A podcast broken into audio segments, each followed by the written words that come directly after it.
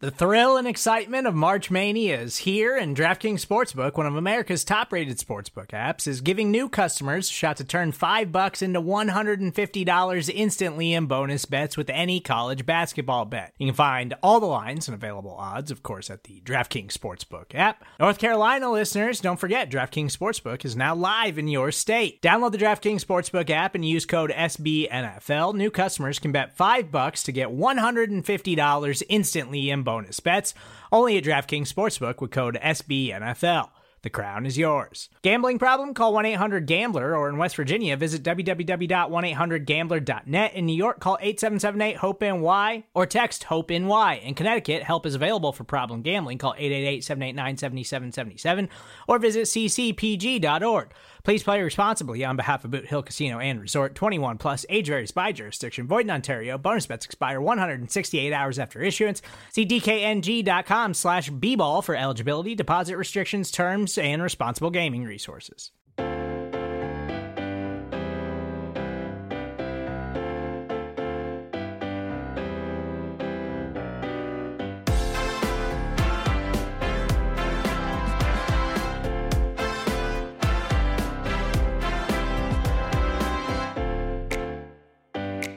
Hola a todos, bienvenidos a Cowboys Hoy. Mi nombre es Mauricio Rodríguez y como todos los sábados les doy la bienvenida a través del canal de podcast de Blogging the Boys que pueden escuchar en Spotify, en iTunes, a este programa donde hablamos de los Vaqueros de Dallas completamente en español.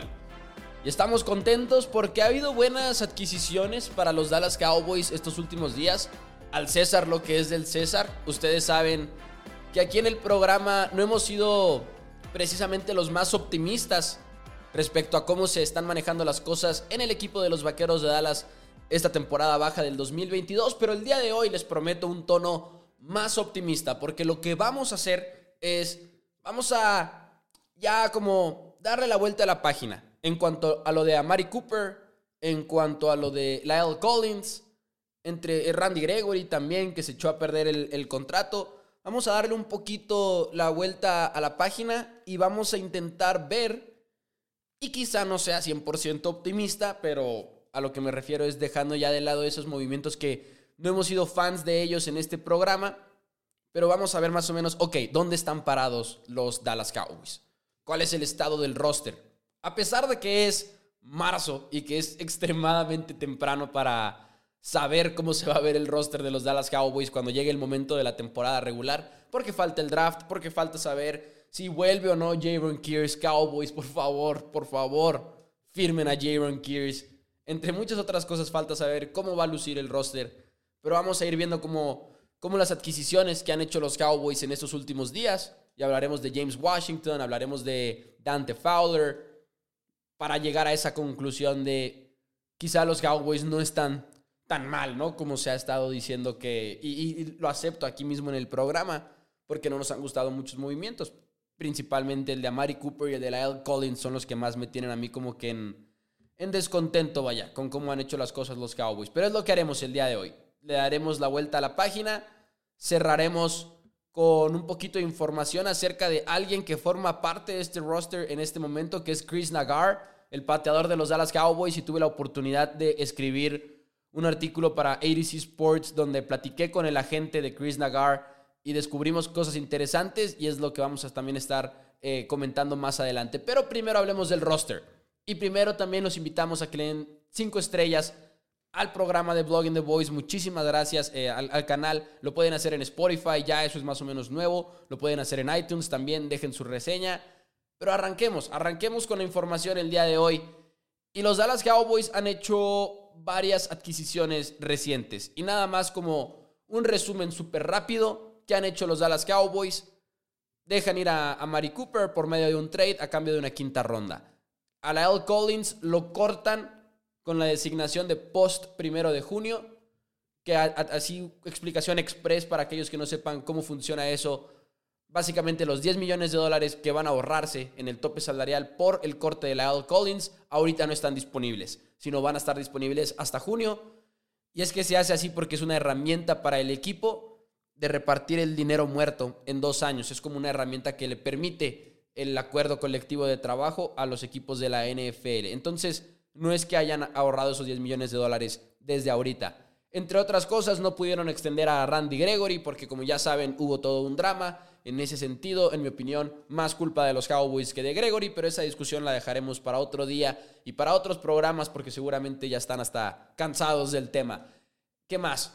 Los Cowboys extienden a Michael Gallup, obviamente, un contrato de 5 años, pero que en realidad son 2 años que están garantizados. Entonces, a partir del tercer año, parece que los Cowboys van a poder decidir qué hacer y qué no hacer.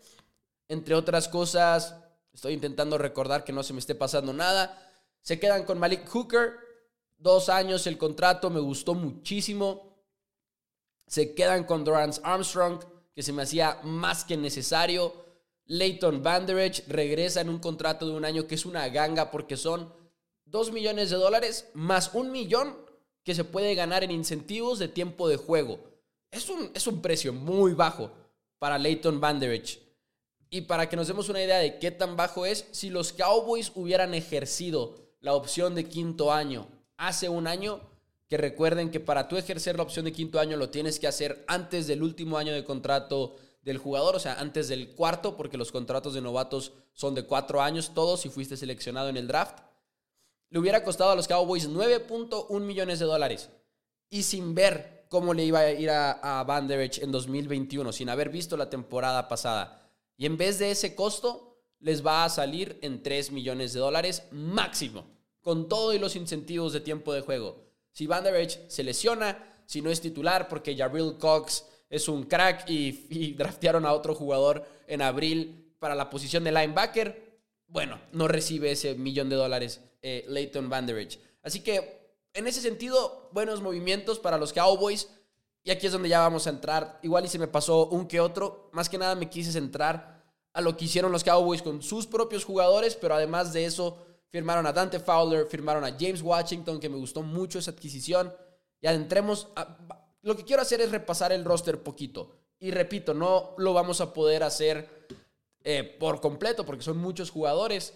Así que nos iremos más o menos por las posiciones que sabemos que se vieron muy cambiadas. O sea, no vamos a hablar de guardia derecho porque ya sabemos que Zach Martin está ahí.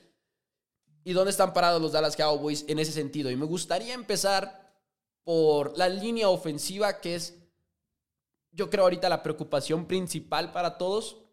Sí hay muchas preocupaciones de los linebackers, de otras posiciones que ahorita hablaremos, pero yo creo que actualmente la principal preocupación para Cowboys está en la línea ofensiva. Guardia izquierdo no se ha hecho nada para atender la posición.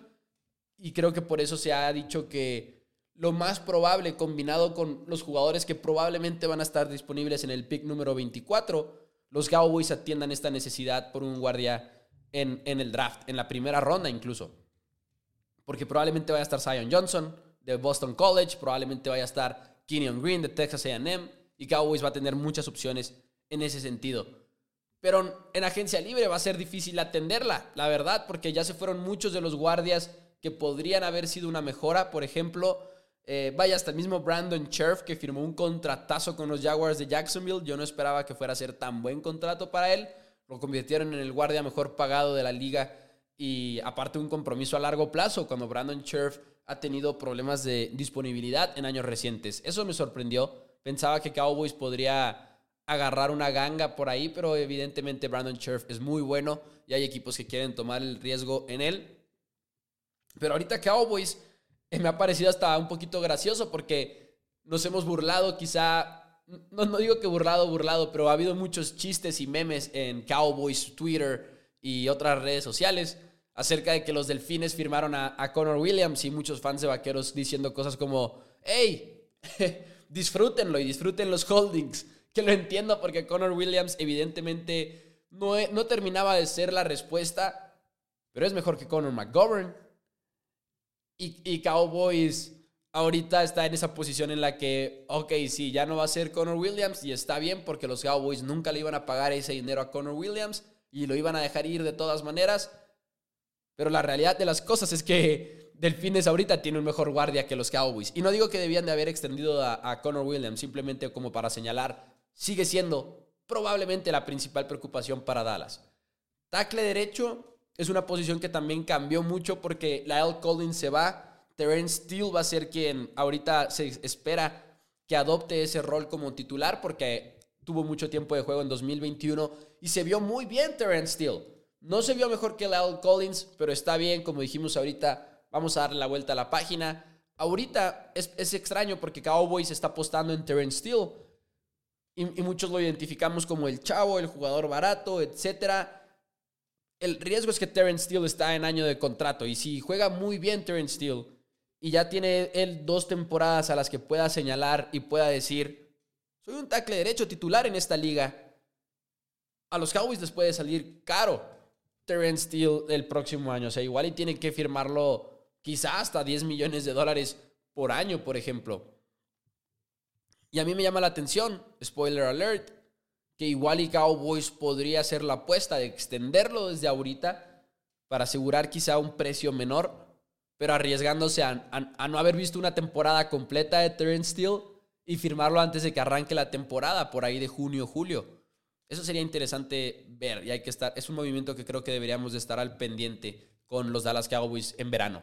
En fin, tackle derecho es una preocupación porque Terrence Steele se vio bien, pero como que seguimos ahí preguntándonos de qué nivel es y sobre todo si tiene que jugar una temporada completa. Y no digo porque no se la compre lo que le hemos visto, pero simplemente ha sido poco lo que lo hemos visto en la NFL.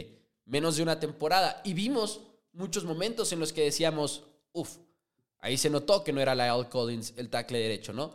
Incluso, si no me equivoco, hasta... No me puedo acordar si fue el pase a Ezekiel Elliott o el pase a Amari Cooper en el juego de los Vikings, ya en los momentos finales, en los que Terrence Steele la estaba sufriendo. Y ese juego fue cuando volvió La'el Collins de la suspensión y Terrence Steele tuvo que sustituirlo.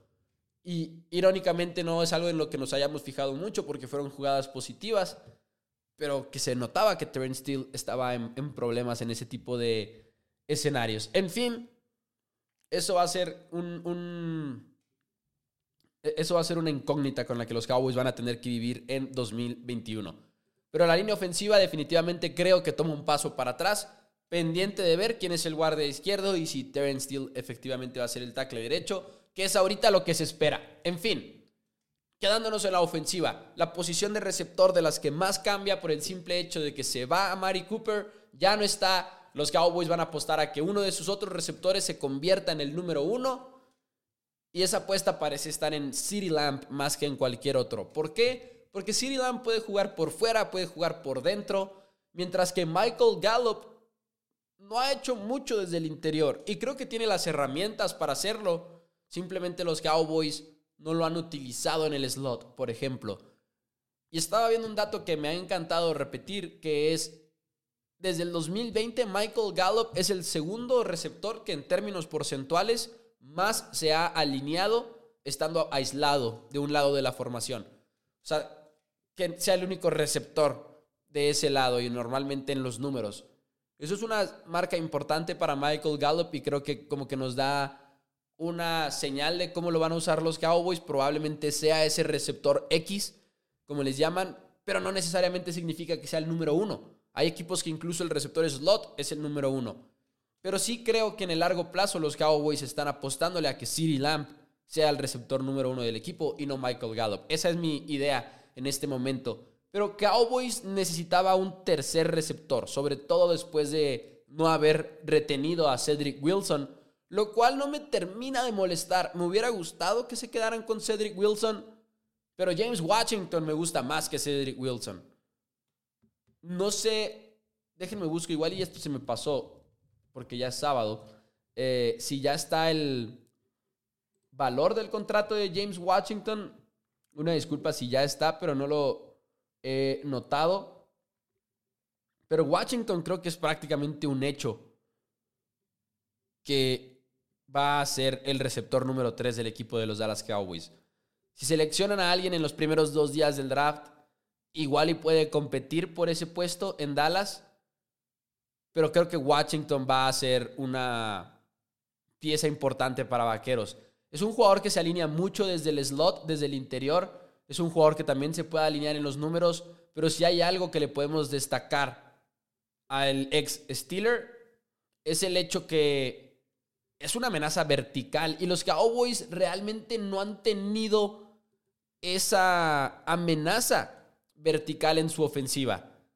Porque Michael Gallup es identificado como el jugador que podía extender un poquito el campo y siempre se ha catalogado a Michael Gallup como ese jugador en Dallas.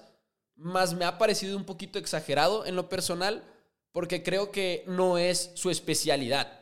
Es el que mejor lo puede hacer en Dallas, pero no es un jugador que para eso esté hecho. No es un jugador cuyo fuerte sea específicamente ser una amenaza vertical. Con James Washington así es, y así ha sido desde que estaba en colegial jugando para otros Cowboys que son los de Oklahoma State. Es un jugador que va a salir a goes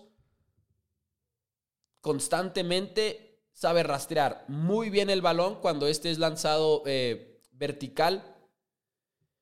Y un pequeño shout out y reconocimiento a Adam en Twitter. Déjenme ver si encuentro su @ rápidamente, porque compartió una estadística que nos hace sentir bien acerca de cómo va a encajar Washington con Dak Prescott, que es, y a muchos les va a dar coraje escuchar esto, pero es la verdad, y aquí les va el dato. Dak Prescott es uno de los mejores quarterbacks lanzando profundo en toda la NFL. Lo es.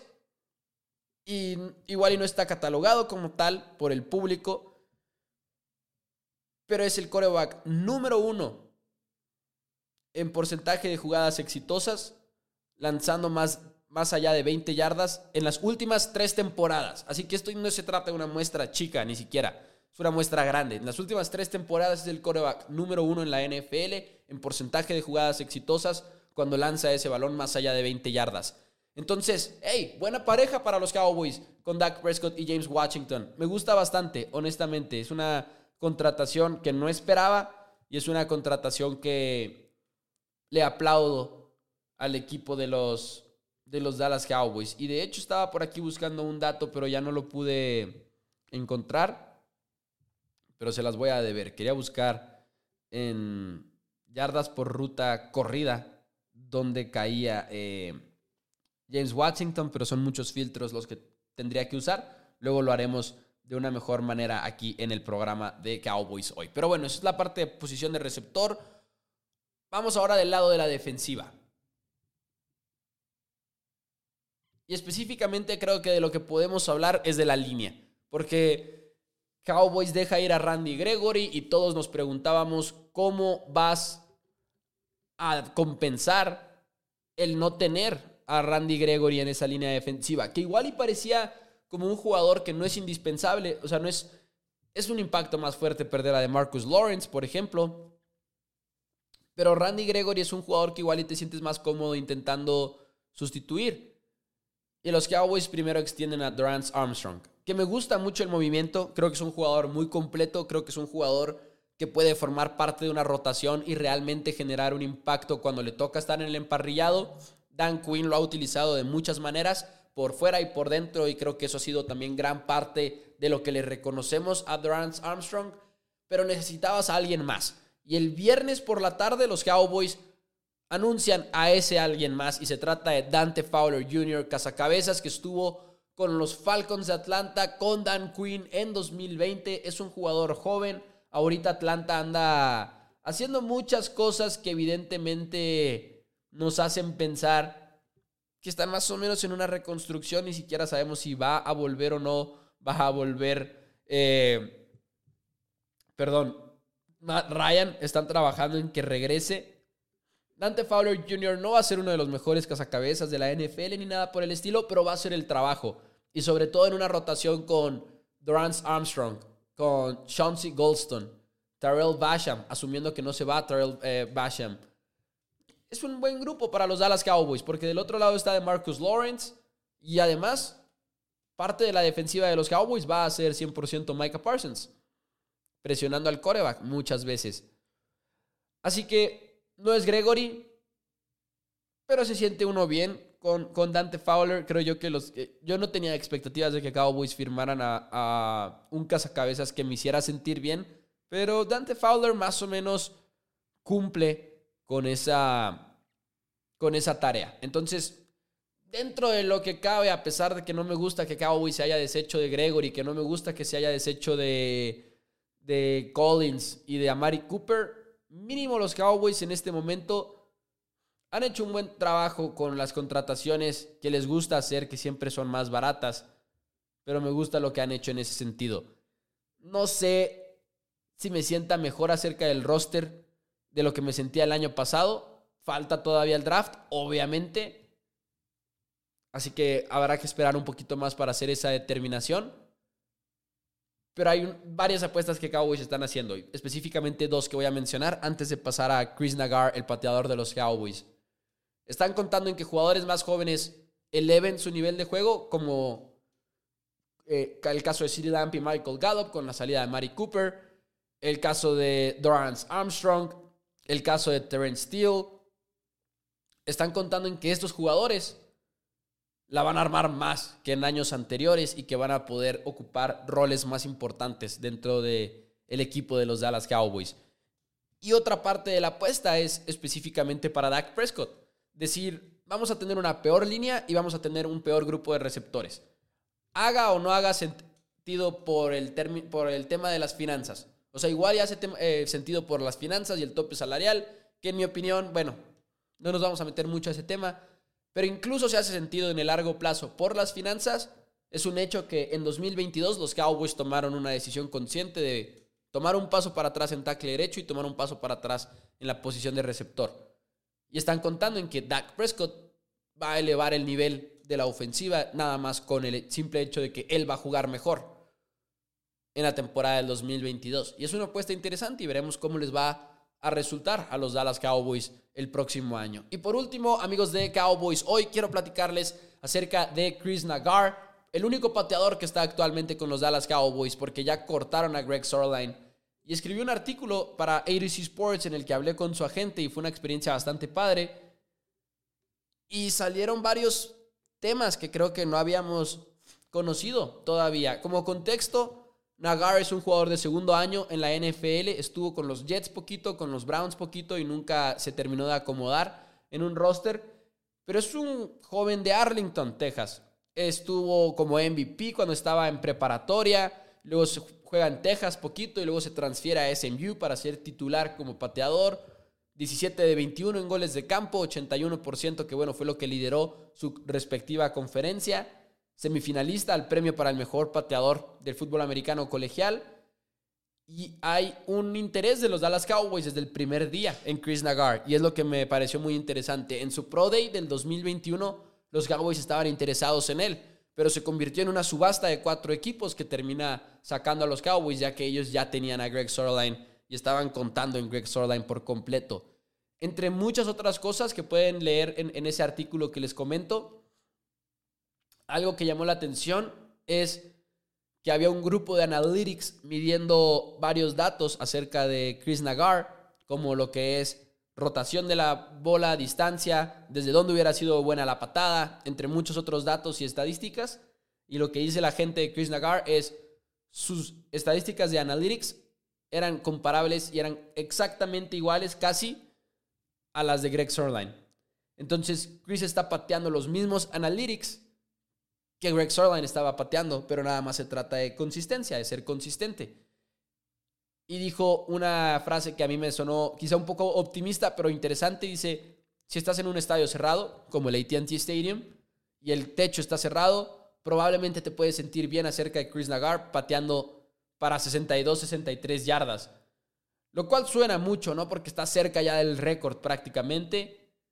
Pero ahí están los números de que tiene esa pierna poderosa y creo que Cowboys podría ya tener a su pateador en el roster. Definitivamente va a haber competencia y van a traer a alguien más, pero ojo con Chris Naggar, que parece ser más que un jugador que está aquí nada más como un cuerpo para training camp, y no por nada creo es ahorita el único pateador en el equipo, así que hay que estar al pendientes de este jugador. Pero bueno, amigos de Cowboys, hoy yo por hoy me voy a despedir. Espero que tengan un excelente fin de semana. Es sábado, ya 19 de marzo, qué locura, se va a acabar marzo, cada vez más cerca del draft. No me cae el 20 de que el draft es ya en más o menos un mes. Una locura. Pero bueno, espero que les haya gustado el programa, estamos aquí todos los sábados. Den una reseña de 5 estrellas en Spotify. Mi nombre es Mauricio Rodríguez, me pueden encontrar en Twitter, @MauNFL, Facebook e Instagram como Primero Cowboys. Y nosotros nos vemos y nos escuchamos el próximo fin de semana en Blogging the Boys, programas diferentes, con locutores diferentes a lo largo de toda la semana de los Dallas Cowboys. Muchísimas gracias.